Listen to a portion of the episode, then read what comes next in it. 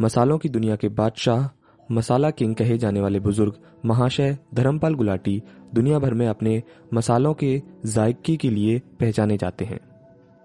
महाशय, धर्मपाल गुलाटी का जन्म अविभाजित भारत के सियालकोट, जो कि अब पाकिस्तान में है। सियालकोट के मोहल्ला म्यानपुर में 27 मार्च 1923 को हुआ था। महाशय, धर्मपाल गुलाटी के पिता, महाशय चुनीलाल गुलाटी मिर्च मसालों की एक दुकान चलाते थे। जिसका नाम महाशिया दी हट्टी था। सियालकोट के बाज़ार पंसारिया में चुन्नीलाल की मसालों की दुकान जम चुकी थी। पूरे सियालकोट में उनकी देगी मिर्च की खूब धूम थी। वर्ष 1933 में उन्होंने पांचवी कक्षा पूरी करने के बाद स्कूल छोड़ दिया था। सात साल के धर्मपाल गुलाटी का मन पढ़ाई में बिल्कुल नहीं लगता था। वो ज़्यादातर पतंगबाजी और कबूतरबाजी करते रहते थे। पढ़ाई से दूर भागने वाले महाशय धर्मपाल गुलाटी को पहलवानी का भी शौक था। 1937 में उन्होंने अपने पिता की मदद से मिरर देखने का एक छोटा सा व्यवसाय स्थापित किया और इसके बाद साबुन व्यापार और अनेकों नौकरियाँ और व्यापार किए। पर उनका मन इनमें से किसी भी व्यवसाय में नहीं लगा।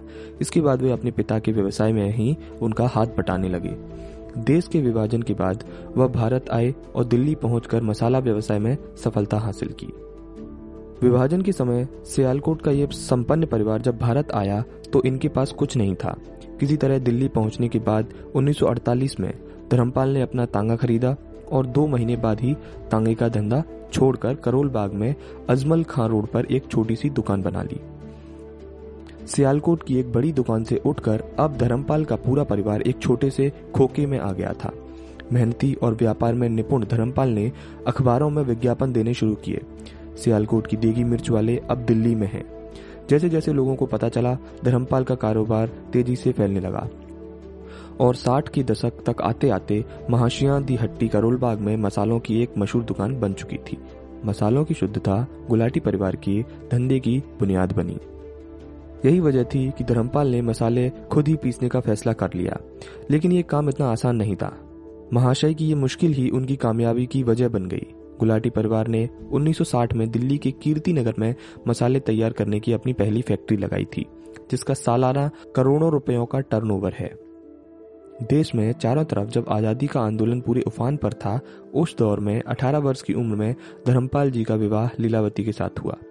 शादी के बाद नई जिम्मेदारियों को धर्मपाल गुलाटी ने बखूबी निभाया। उन्नीस सौ बानवे में महाशय धर्मपाल गुलाटी की पत्नी लीलावती का निधन हो गया। महाशय धर्मपाल गुलाटी ने काफ़ी सामाजिक कार्य भी किए। साल 1975 में सुभाष नगर, नई दिल्ली में 10 बिस्तर वाला एक अस्पताल शुरू किया।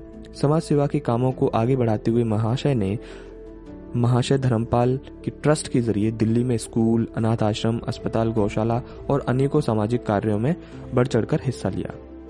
मसालों का एक लंबा और प्राचीन इतिहास है, खासकर भारत में, जहाँ वे जीवन और विरासत का हिस्सा है। एमडीएच करोड़ों रुपयों के मसालों का निर्माण आधुनिक मशीनों द्वारा करता है। एक हज़ार से अधिक स्टॉकिस्ट और चार लाख से अधिक डीलरों के नेटवर्क के माध्यम से पूरे भारत और विदेशों में एमडीएच मसाले बेचे जाते हैं। महाशय धर्मपाल गुलाटी जी को 2016 में एबीसीआई एनुअल अवार्ड्स में इंडियन ऑफ़ द ईयर का अवार्ड मिला।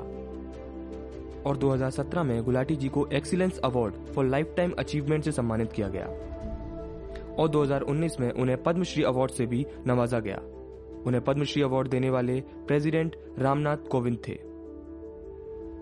महाशय धर्मपाल गुलाटी का निधन दिसंबर तीन 2020 को हुआ।